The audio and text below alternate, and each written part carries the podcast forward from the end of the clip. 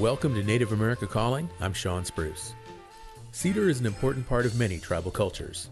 The tall evergreens in the Pacific Northwest are carved into totem poles and canoes. The spiny and fragrant leaves can be used to flavor food. It's also incorporated into ceremony and has some medicinal use.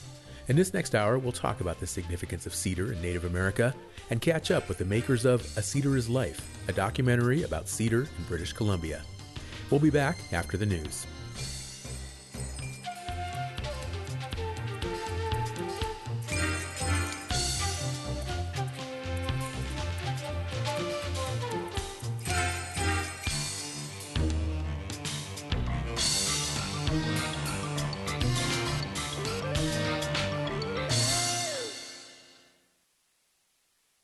This is National Native News. I'm Antonia Gonzales. Tribal, state, and federal officials hailed the removal of four dams along the Klamath River near the California Oregon line this week. It's a major step toward restoring a once thriving watershed. Christina Onnested reports. It was a decades long battle, but soon removing four dams along the Klamath River will open up hundreds of miles of wild river habitat to salmon, a fish that's sacred to nearby Native American tribes. My dream is to not only bring the salmon back, but bring back a, a, a way of life. Karuk Chair Russ Attebery was among the tribal, federal, and state leaders who gathered to celebrate the largest dam removal project in the country.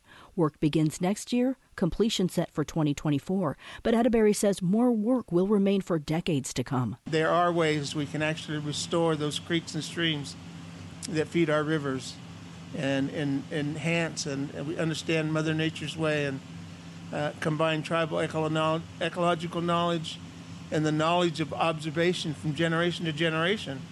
Uh, with modern science. That's that's the best way to go. Removal of the dams will also return California's second largest river to a free-flowing wild river for the first time in more than a century. For National Native News, I'm Christina Onnested in California. A bill to stop the export of sacred Native American items to other countries recently passed the Senate. Aaron Bolton has more. The Safeguard Tribal Objects of Patrimony or STOP Act passed through Congress last week. The law will prohibit the export of tribal cultural items that were obtained illegally. Doing so could result in fines or up to a year in jail for first time offenders and up to 10 years for second time offenders. The bill had been introduced in Congress for years and had previously passed the Senate, but never made it through both chambers until now. It's unclear when President Biden will sign the bill into law. For National Native News, I'm Aaron Bolton. A rocket loaded with a cluster of communication satellites lifted off from the Kennedy Space Center in Florida Thursday. They're part of OneWeb's efforts to create a worldwide network of low Earth orbit satellites. The rocket is carrying 40 satellites, the most it's ever sent into space at one time. OneWeb's Katie Dowd says the latest expansion could be a game changer for some of Alaska's most isolated communities with little or no internet access. She says her company already serves a few communities in southwest Alaska and hopes to add more. Today's launch will allow us to not only strengthen the service we're delivering, but also expand coverage. Chris Cropley oversees the Tlingit and Haida Central Council's tribal broadband program. He says his tribal government serves about 20 communities in southeast Alaska and while fiber optic cable is normally the preferred option, it's too expensive to reach many small, isolated villages. It's going to take more billions of dollars than, than are in the entire federal budget to bring fiber to everybody, where with satellites, they can bring broadband to the world.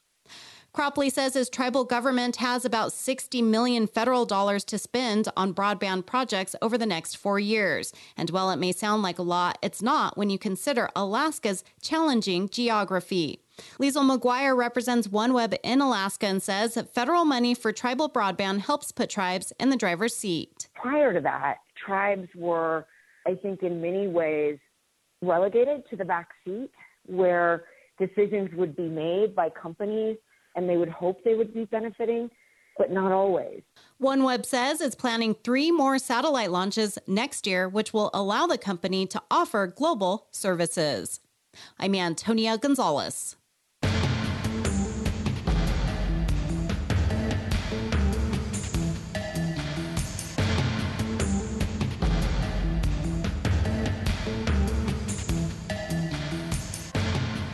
National Native News is produced by Koahnic Broadcast Corporation with funding by the Corporation for Public Broadcasting.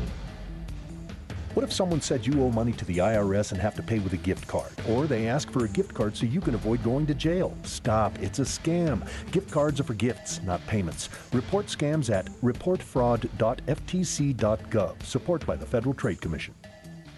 Support for the menu comes from Spirit Mountain Roasting Company, a small batch specialty coffee roaster located on the Fort Yuma Quechan Reservation.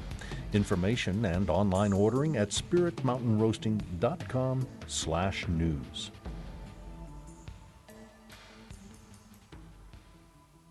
Native Voice One, the Native American Radio Network.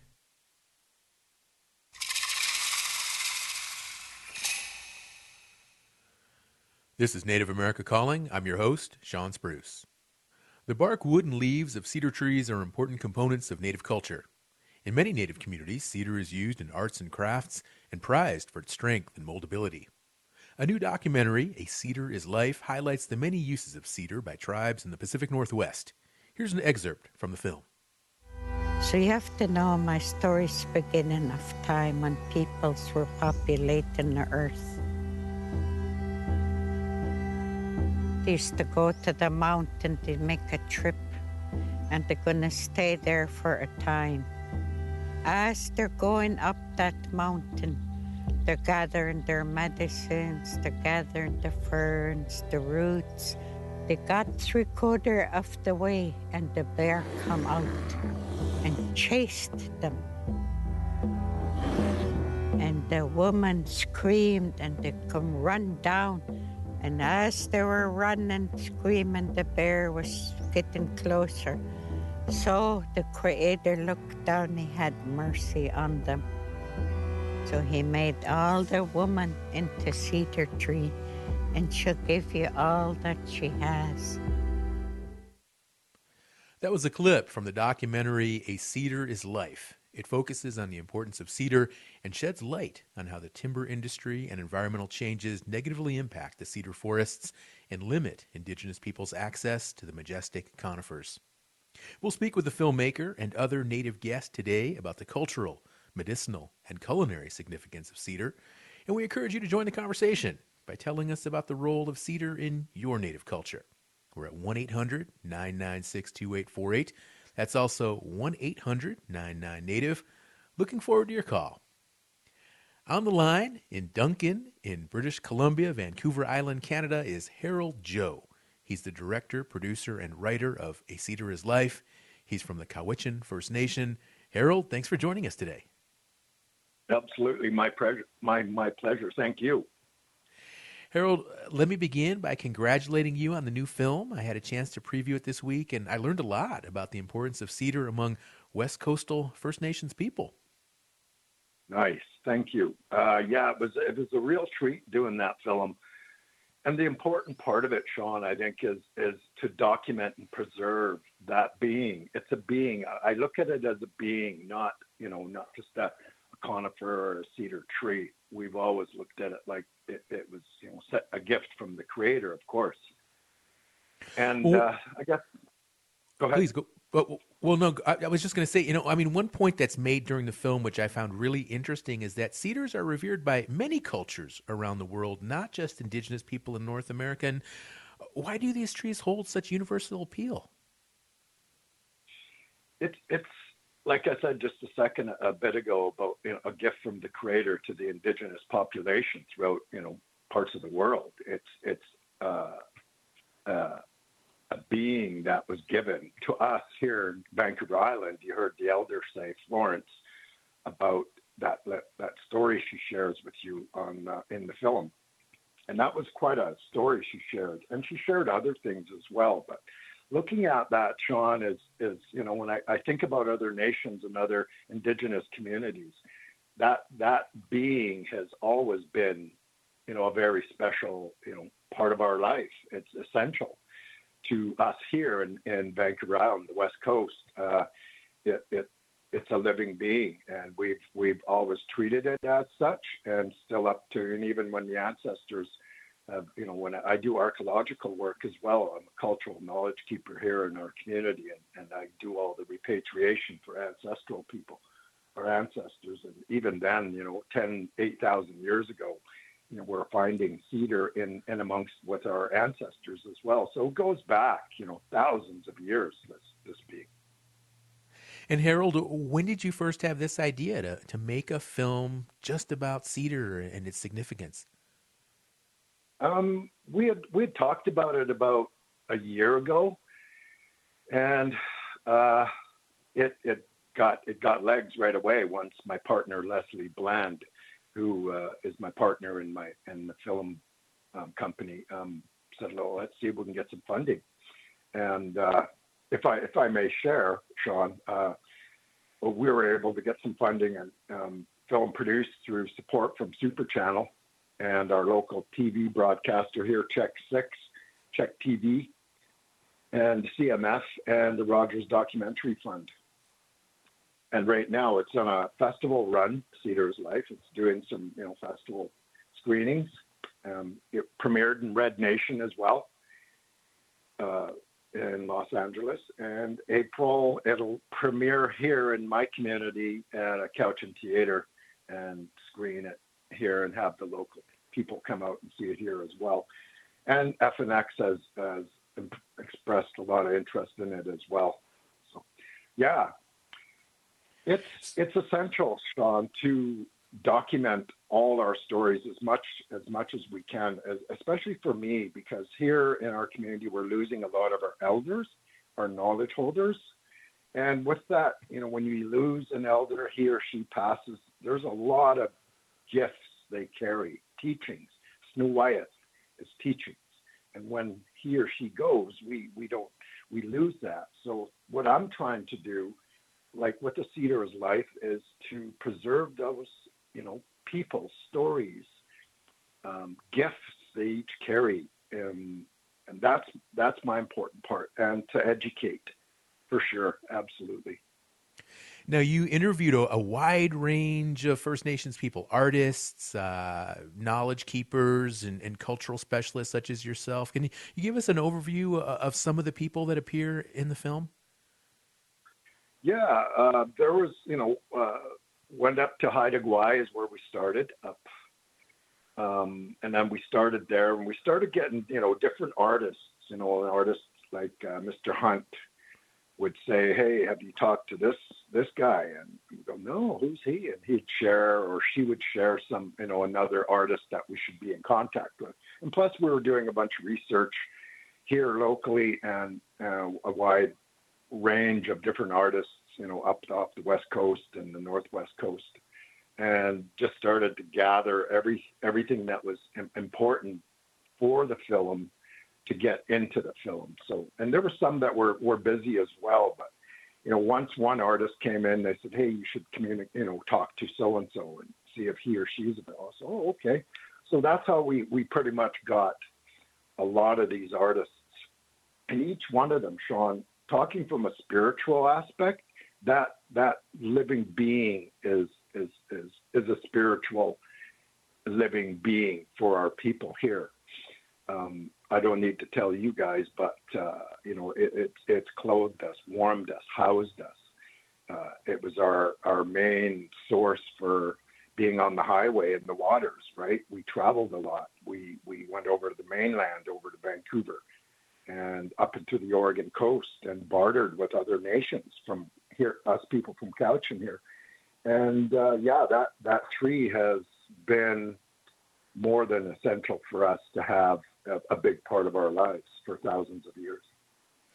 There were so many really profound moments uh, in the film. Um, there's one point where, where, one of the artists is, is working on a, a, large piece of cedar, and he talks about how there's there's images in those cedar in those cedar planks, and as you as you train and as you do more and get more experience, you begin to see those images and, and you bring them out and, and it's the influence of the ancestors. I, I found that so fascinating. And then, but also there's risks to the cedar and, and, these logging companies and the way they're clear cutting some of these forests and and that's covered extensively as well. And um, what what what do we need to to be aware of, and, and, and how at risk are these these cedar forests uh, up in, in British Columbia, where you are, and other parts of, of the coastal areas in the Pacific? Uh, are, are they in grave danger uh, for the future?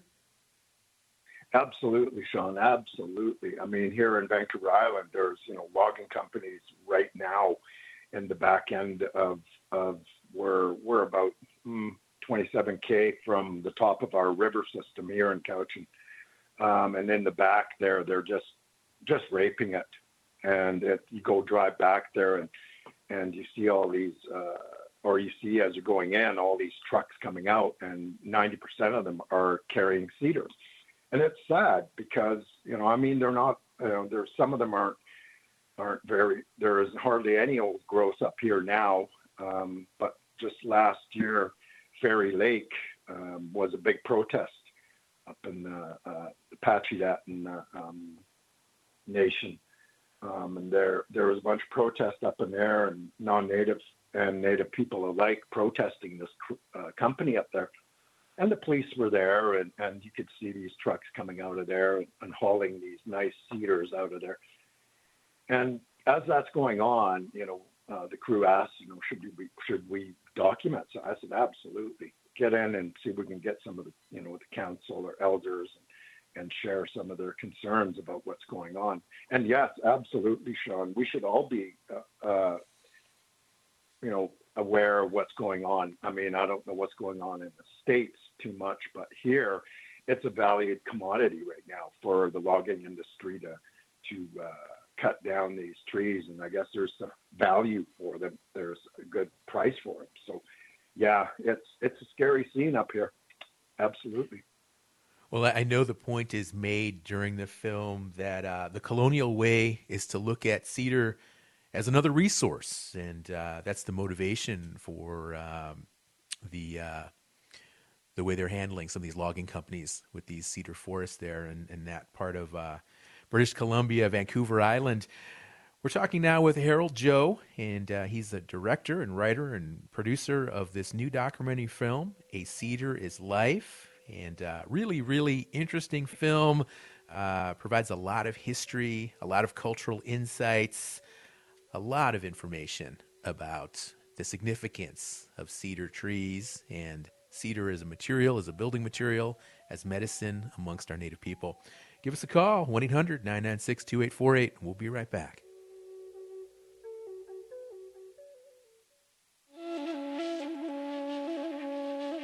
The U.S. Supreme Court is considering whether business owners can refuse service to LGBTQ customers. At the same time, Congress is securing federal protections for same sex marriage. We'll check in with Native LGBTQ advocates about the current environment when it comes to equality and safety. That's on the next Native America Calling.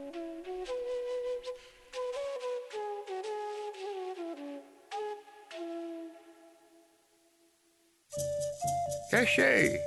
Prevent the spread of flu and other respiratory illnesses by rolling up your sleeve to get a flu shot. Mask up, sleeve up. Contact your local Indian healthcare provider for more information or visit www.medicare.gov slash coverage slash flu dash shots. A message from the Centers for Medicare and Medicaid Services. El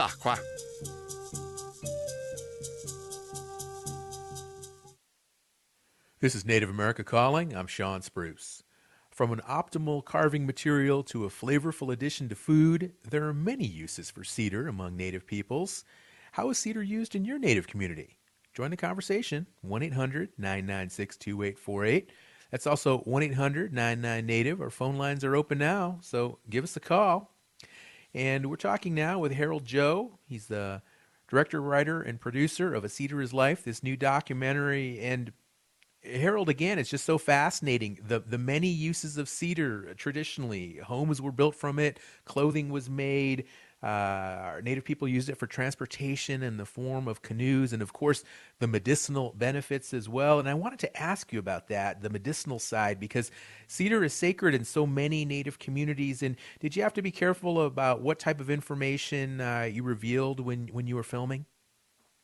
Absolutely, Shawn. Um, talking with our elders and making sure that we were, we were, we were okay to share some of the, the teachings that this uh, being offers us.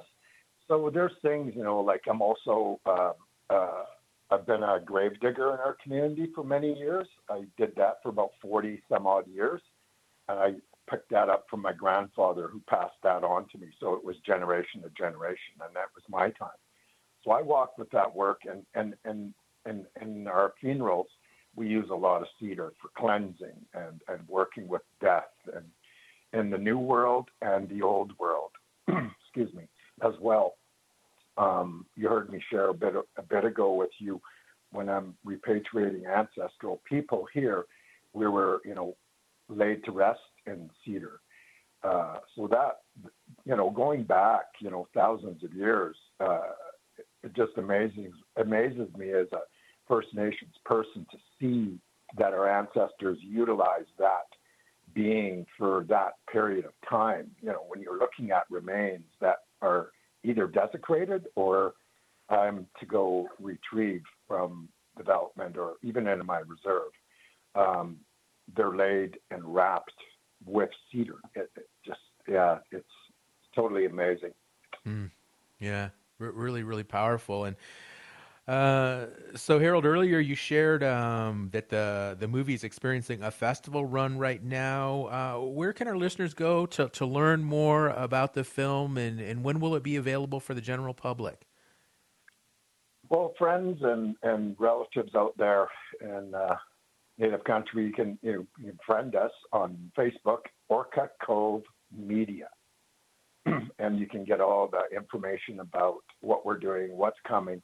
Um, yeah, Orca Cove Media, friend us on Facebook. And um, yeah, and then you can be on the up and up on where and when. Um, I know FNX is definitely going to be purchasing or taking uh, Cedar as Life and running it through their broadcast so we've had meetings with them, and we're really excited to, uh, you know, spread the uh, Wyeth, the teaching on with uh, other nations in uh, Canada and United States. So in the spring of coming next year, when it uh, airs.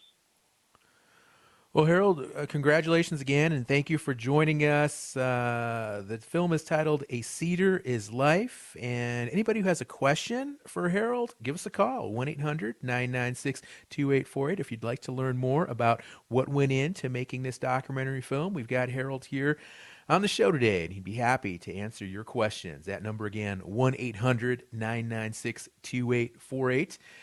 Let's head south now to the southeast. And speaking with us from North Augusta, South Carolina, is Dave Smoke McCluskey. He's a chef and owner of The Corn Mafia, an indigenous foods online store. He's Mohawk. Chef Dave, welcome back to Native America Calling. Thank you. Good morning.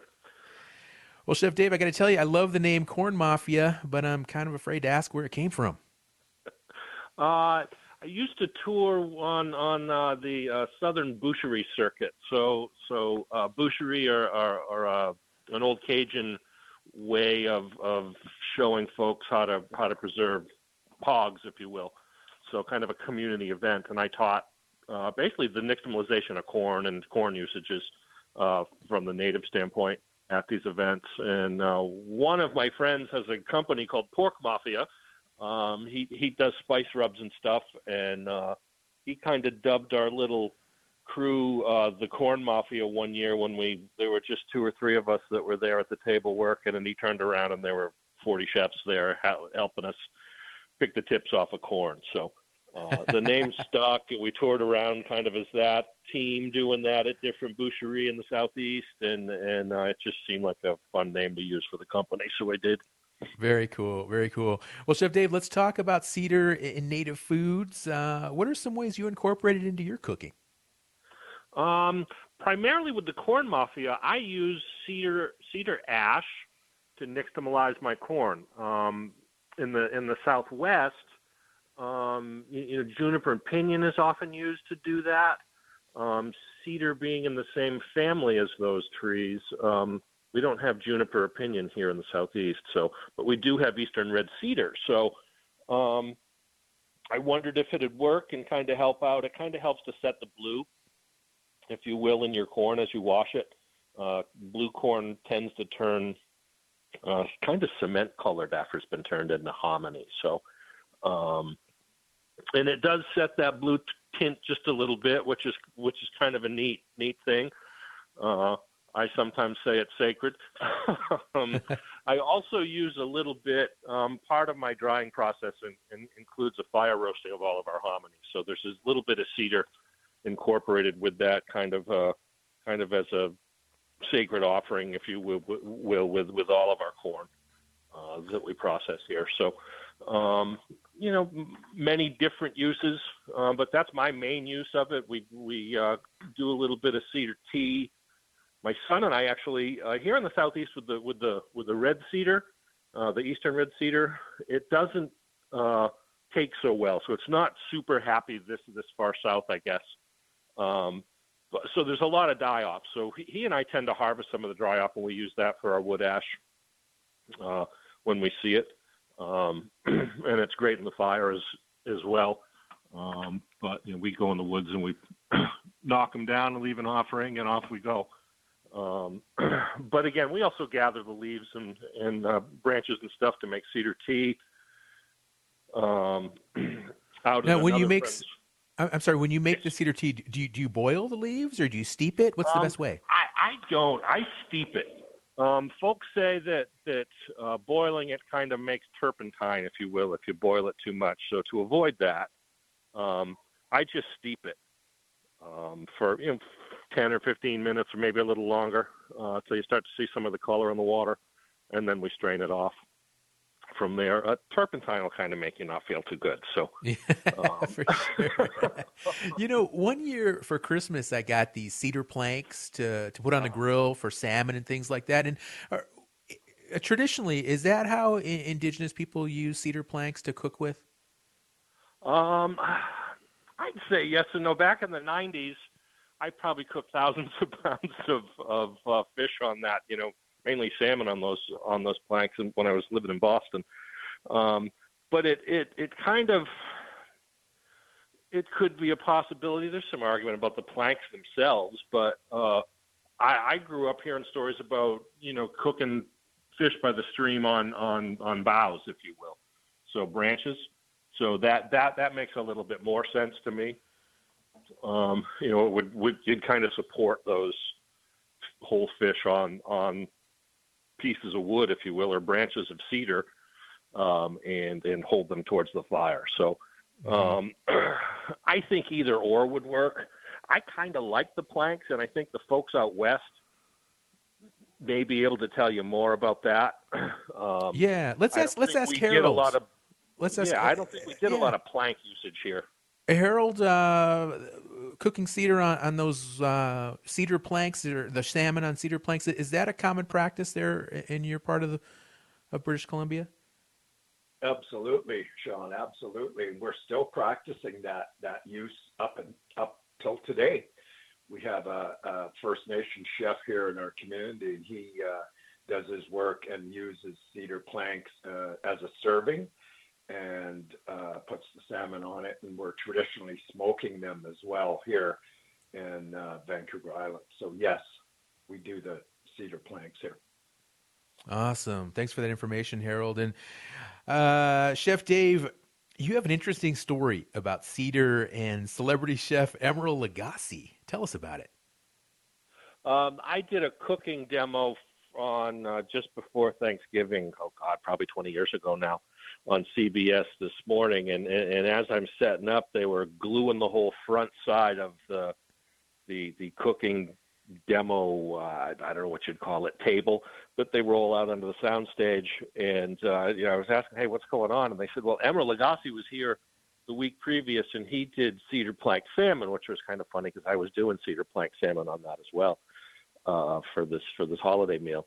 And uh, apparently, Emeril had decided to grill his his cedar plank salmon on cedar shingles on the grill and set the whole grill on fire there on stage. So, um, that, you know, uh, uh, fat and salmon and and the nice flammability of cedar uh, uh, don't necessarily go together on top of a grill. They go great in an oven or uh, within indirect heat, if you will. Um, but I thought that was was kind of funny. I've always remembered that about about that. I've seen people grilling on on shake shake shingles, and it's kind of funny. but uh, it, it's a great great cooking medium, uh, particularly if you soak the wood. So Soak that wood. Steaming. But yeah, that's the key, it, you know, right? you, you, you, yeah, you get your oven really high, or if you're tilting towards the fire, um, what you get is you get two different uh, methods of cooking. So you get a nice roasting on the outside, so you get it nice and dark and kind of caramelized, if you will, and then it steams from underneath. So you've you've got some great texture there, and if you've got fresh planks, you've got uh, some of that cedar kind of popping through. Um, So it's a, it's an interesting way of cooking. I, I, I really enjoyed doing that like like that all those years ago. I'm getting hungry just just listening to you talk Yeah. about this. Holy we, cow! we must have done thousands of pounds of salmon on it. It was a, it, it was great. Uh, it was a great thing. We couldn't get rid of it once we stopped kind of, or we did a Native American menu in the fall, and uh, we couldn't get rid of it the rest of the year. People were always asking for cedar plank salmon, so we did that for years in the '90s. but we, one of the other uses that, that, that we use are, are the berries here in the southeast. So uh, we use those in dry rubs. And would you just uh, mash them down and into dry them and mash them, or how do how do you actually harvest them? Uh, you know, now I'd either put them in a mortar and pestle or in my little coffee grinder, and we grind them all up and we add them to salt and you know whatever other spices you want. Um, I find that they're great with roasted potatoes or roasted squash as as kind of the main seasoning of that. That's that's one of our things as as natives uh, that we've lost with our foods a lot of the time are our our, our, our seasonings, if you will. Um, or, or, some of those other uh, other flavors that we added to our foods, and, and, and a lot of that is reflective of kind of being put on reservations and not allowing to be uh, near what we used to forage. So um, I use them as kind of one of those one of those things that we're bringing back some of the flavor to our foods with. Um, so roasted squash, roasted potatoes, they're great. Uh, Okay. They're great on meat as well with a little bit of salt. And there are berries on, on cedars down there where you're at. Yep. Uh, Eastern red cedar has a berry on them, um, and they kind of look kind of waxy. So they're they're um, they're they're small, kind of like a peppercorn, kind of bluish. Interesting. Interesting. Uh, at my friend's farm, they've they've got a few old cedar trees that are kind of decorative in the front in their front yard of their farmhouse, and I go there, and uh, that's usually loaded with berries. So um, pick them as you see them. Um, We've got a caller uh, on the line right now, uh, listening on KILI Radio in Pine Ridge, South Dakota. Hello, Pine Ridge, South Dakota. You're on the air. Hello, hello.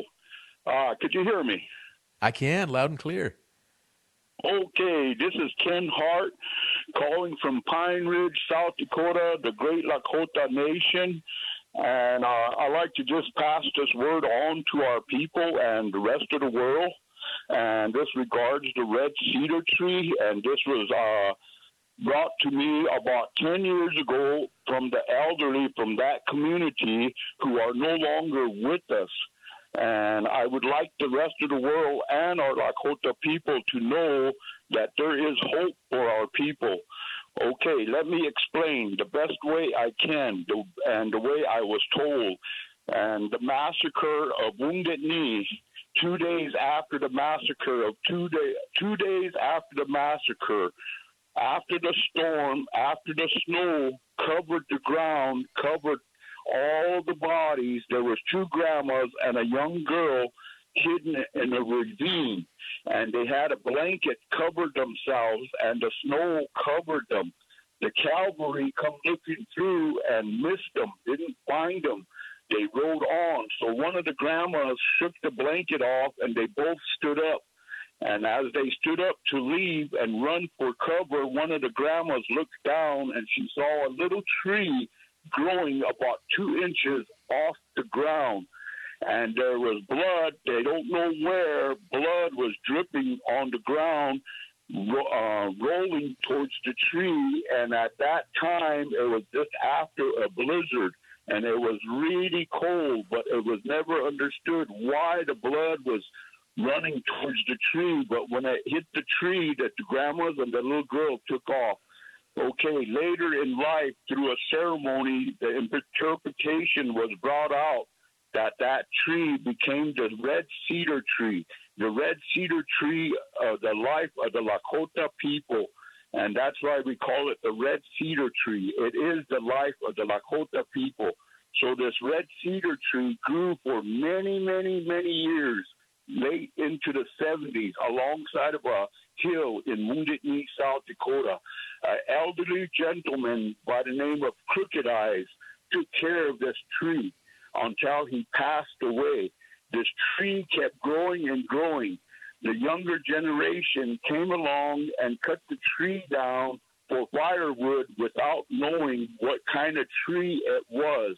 But today, this tree is growing all over the reservation, and that is the red cedar tree, the tree of life. And that's where the healing and the mending is going to happen and has happened in Wounded Knee, South Dakota.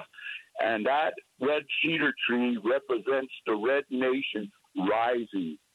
So I'm I'm glad that I got to say this to the younger generation that may be listening can research it, understand it, and may I say this at the end.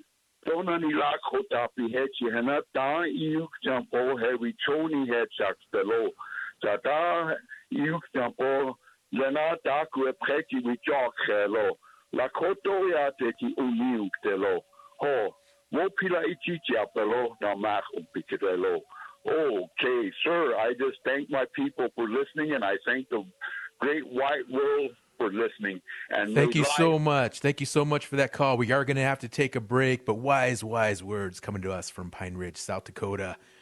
We'll be right back, folks. This month and every month, remember one in three Native American adults have high blood pressure. Check it at your nearest community health center. If the numbers are above 120 over 80, talk to a healthcare professional. Native community well-being is very important. You can take action by visiting heart.org/hbp control. This support provided in partnership with HHS/OMH and HRSA under cooperative agreement CPIMP 211227 and CPIMP 211228. You're listening to Native America Calling. I'm Shawn Spruce. We're talking about the cultural significance of cedar today. It's sometimes used in ceremony and has some medicinal use. How is cedar used in your native community? Do your people build with cedar? Do they use it to weave clothing? Do they carve it into sculptures? Give us a call at 1 800 996 2848 and tell us why cedar is important to you. And right now we have Chef Dave Smoke McCluskey on the line. And Chef Dave, uh, quick question before we move on to our next guest. What are some good resources for people that want to learn more about cooking with cedar? oh boy, uh, you're gonna have to track that down, kind of on the internet, I would say. Uh, um, I don't know of any books that you would get, you know, a lot of direct knowledge out of. Um, you know, some of my knowledge just just kind of comes from foraging. So, um, and and I'm kind of interested in science or native science, if you will. So, um, I, I Okay. do a lot of reading on the ingredients that I that I use. Um, most foraging books would be able to cover a lot of this stuff um, as far as as usages of cedar and, and, and what's permissible, what's not, or you know what you shouldn't be be doing. But um, with most native food, you kind of pick things up in dribs and drabs here and there, and uh, you know usually your elders are a good source of info. Um, you could you could sometimes uh, try try my say my Instagram account at, at, at Corn Mafia, but uh, I kind of throw random bits of info out as well. Um, I don't know of a book where I could go to and say, "Here's Okay. all you know. Here's all all of the definitive knowledge that I know on cedar." Um, it's it's all kind of applied stuff and just stuff that I've picked up over the years. You, you know, you you do a lot of listening. Okay. All right. No worries. No worries. Um. I- I- all right. No worries. I do want to share a, a resource. Uh, one of our producers on Native America Calling, who you all know well, Andi Murphy, who often hosts our menu food shows. Uh, she's got a podcast called Toasted Sister, and I know she deals with some cedar recipes and some tips and best practices for cooking with cedar. So that might be one place to get started, listeners, if you're interested in learning more about how to cook with cedar. So, really fascinating conversation we're having today, learning all about these different uses of cedar, its significance among many, many native cultures. And we've got one more guest on the show today. Joining us now from Lawrence, Kansas is Ruben Littlehead. He's an announcer for the Gathering of Nations Powwow, and he's Northern Cheyenne. Welcome back to NAC, Ruben. Yes, sir. Good afternoon. Ruben, as a radio broadcaster, I've always been really impressed by your voice. Whenever I hear you on the mic at powwows, I'll tell you, if my voice was like half as deep as yours, I'd make a whole lot more money. Oh man, well, thank you, and uh, uh, just sitting here listening to everybody this afternoon, enjoying the information, enjoying the words, and to the uh, to the relatives up there in uh, Lakota country as well. Want to say uh, ahu ha kola washte lo like that way. there we go. That's that voice we all know and love coming through loud and clear. Well, Ruben, we're learning so much today about the importance of, of cedar and native culture. And tell us about its use in powwow. Well, you know, in powwow, um, cedar is used. Uh, I heard someone uh, earlier talk about the, the the fellow up there in BC talk about the burning of cedar and using it as a cleansing, like a smudge.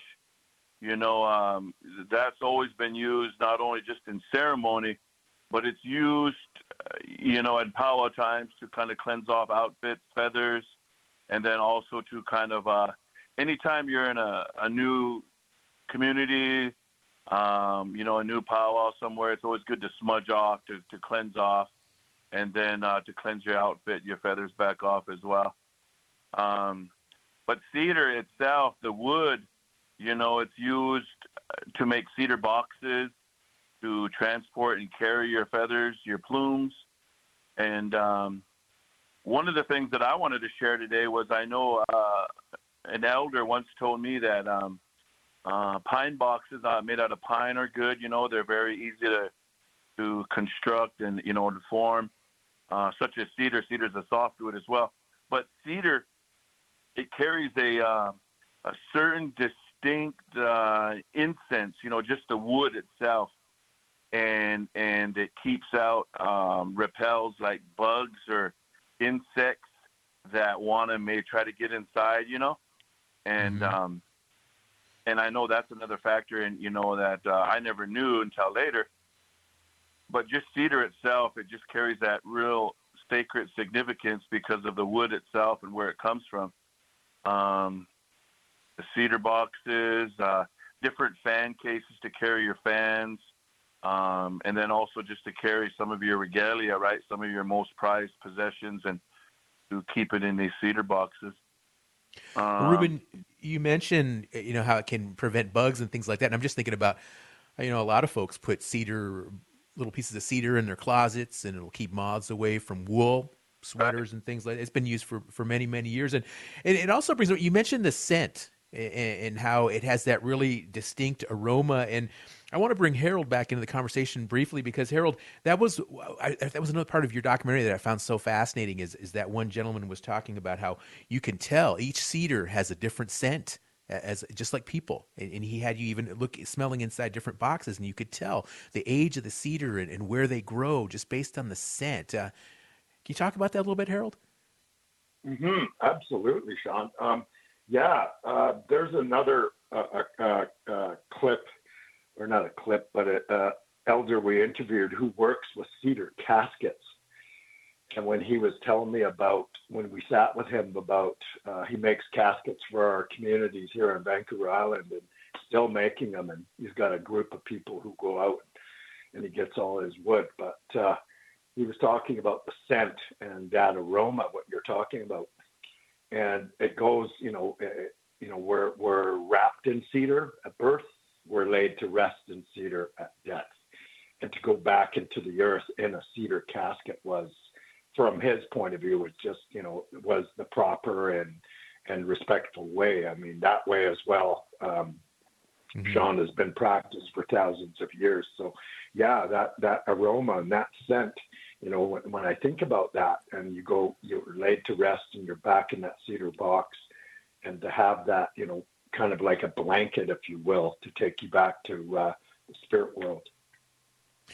Well, thanks for chiming in there, Harold. And, and let's go back to Ruben now. And, and Ruben, you mentioned uh, people store their powwow regalia in cedar boxes, their feathers. And where do folks get those cedar boxes? Do they make them themselves? Do they trade for them? Uh, where do they come from mostly?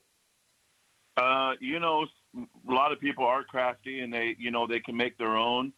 Um, but just like, you know, a lot of uh, vendors that come to different powwows, there's different people.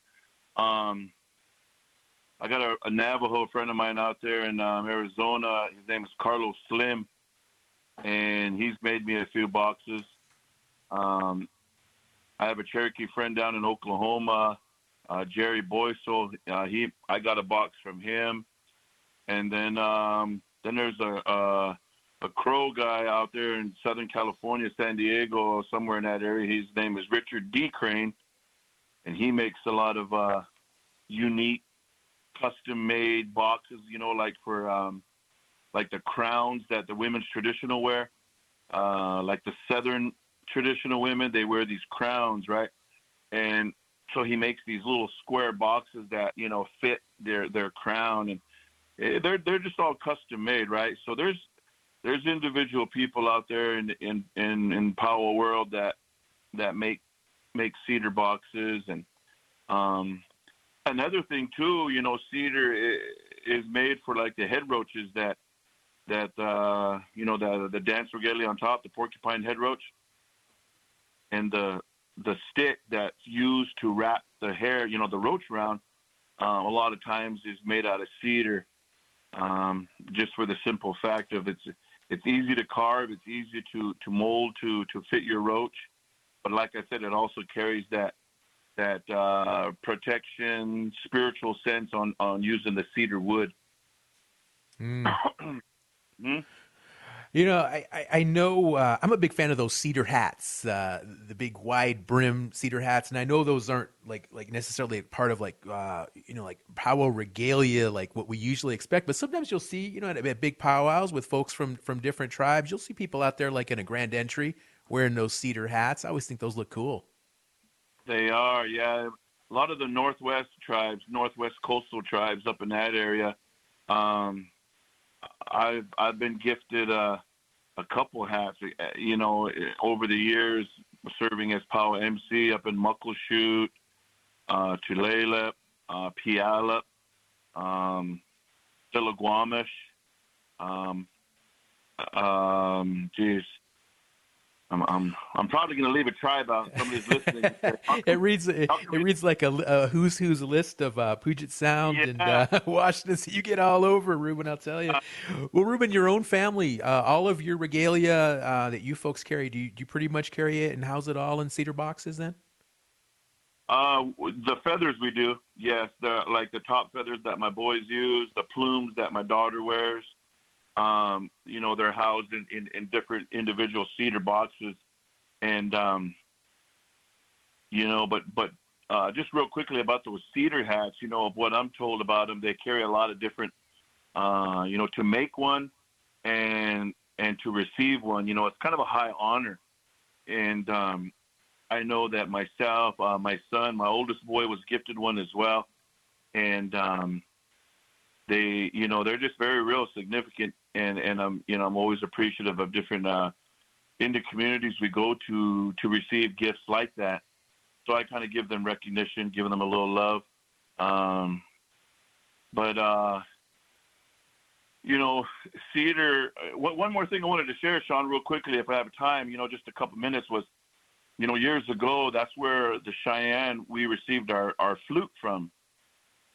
We received our, our flute from the from the cedar tree and the, the cedar tree was there was a it was an old cedar tree and there was a branch sticking out and it was hollowed out right? This this uh hollowed out branch it was an old cedar tree and it was the woodpecker. It was the woodpecker that was um that was crying. And he was crying because he he got mad at the creator god because creator because he made the robin have pretty voice to sing he made the meadowlark with pretty feathers. he he had all the he was jealous, kind of jealous of all these other birds that had all these gifts, and so finally, um, the Creator spoke to him and told him what his gift was, and so while he was up there on the cedar branch, he had the gift of of of carving the wood right with his beak, and so he made these holes on that branch. And then as the wind came, the creator came and brought the wind and it blew through the cedar branch, the hollow cedar branch. The, the woodpecker would dance on those holes that he made and it made that real pretty flute sound. And then, and then in turn, it attracted all these people and everybody wanted to, to be like the woodpecker. And then uh, the Cheyenne man came and, and heard him and then they made a trade they made a trade, and then uh, the the Cheyenne man took that branch and uh, the cedar the cedar flute, and that's how it was created. The first flute. The very first flute, cedar flute. Yep. Oh, great story, Ruben. Great story. Thank you. You know, one of the things that um, I, I, think is so cool uh, about powwow is, is how it brings so many native communities and cultures together. You know, now so many different tribal people participate in powwow from so many different nations. And are, you seeing, uh, Ruben, just uh, out there uh, on the road? Are you seeing just just a lot more cultural exchange uh, among different tribes uh, thanks to powwow? And also, like with regard to cedar, do you think more tribes are, are, are using cedar smudging and burning it and using it that maybe traditionally didn't? I I would agree. So yeah, and and in my opinion, yes. And, you know, I've been to a lot of communities where even the act of smudging and the act of, uh, you know, every tribe has a different way of doing things, right? And but the more commonly universal, a lot of a lot of the plains tribes have different um, ways of smudging and using cedar, using sage, cedar, sweetgrass. You know, some of the other some of the other um, um, you know, ways of uh, uh, of incense, you know, of other herbs and and roots and and and uh, you know stuff like that. So when you use cedar, you know, there's ways of of using it in ceremony, like Native American church, in into the coals on the fireplace, or there's cedar used in um, you know, in, in, in powwow, like I said, you know, to smudge off, or uh, I, I heard it one one time before earlier with the gentleman from BC talking about at funerals, and and in funerals, you know, it's it's used the same way as to cleanse, but it's also to welcome. When when when we burn that cedar, it welcomes the good spirit, the good energy, because they smell that incense and it, it attracts them over there.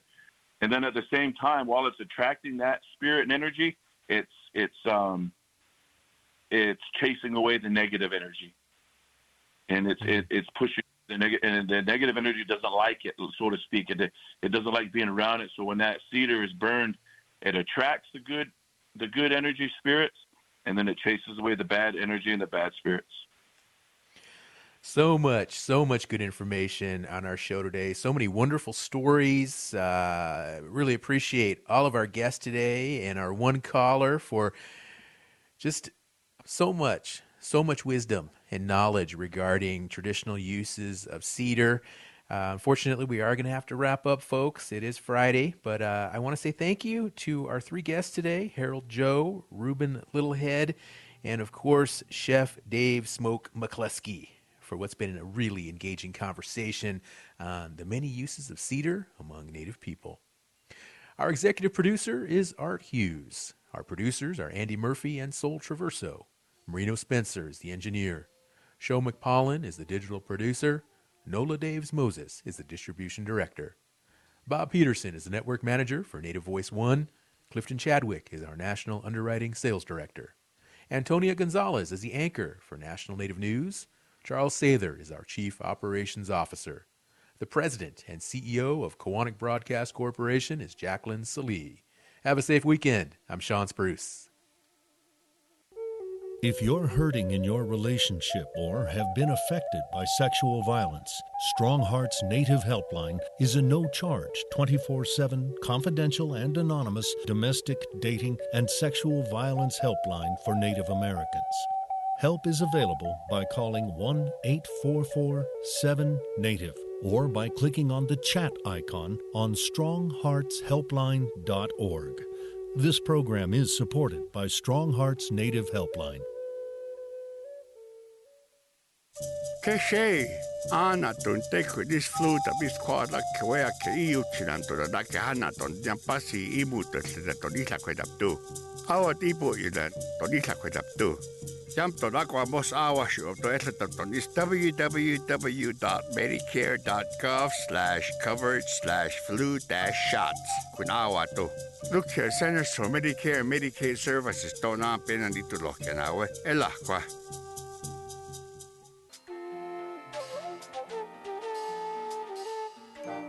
Native America Calling is produced in the Annenberg National Native Voice Studios in Albuquerque, New Mexico by Koahnic Broadcast Corporation, a native nonprofit media organization. Funding is provided by the Corporation for Public Broadcasting with support from the Public Radio Satellite Service. Music is by Brent Michael Davids.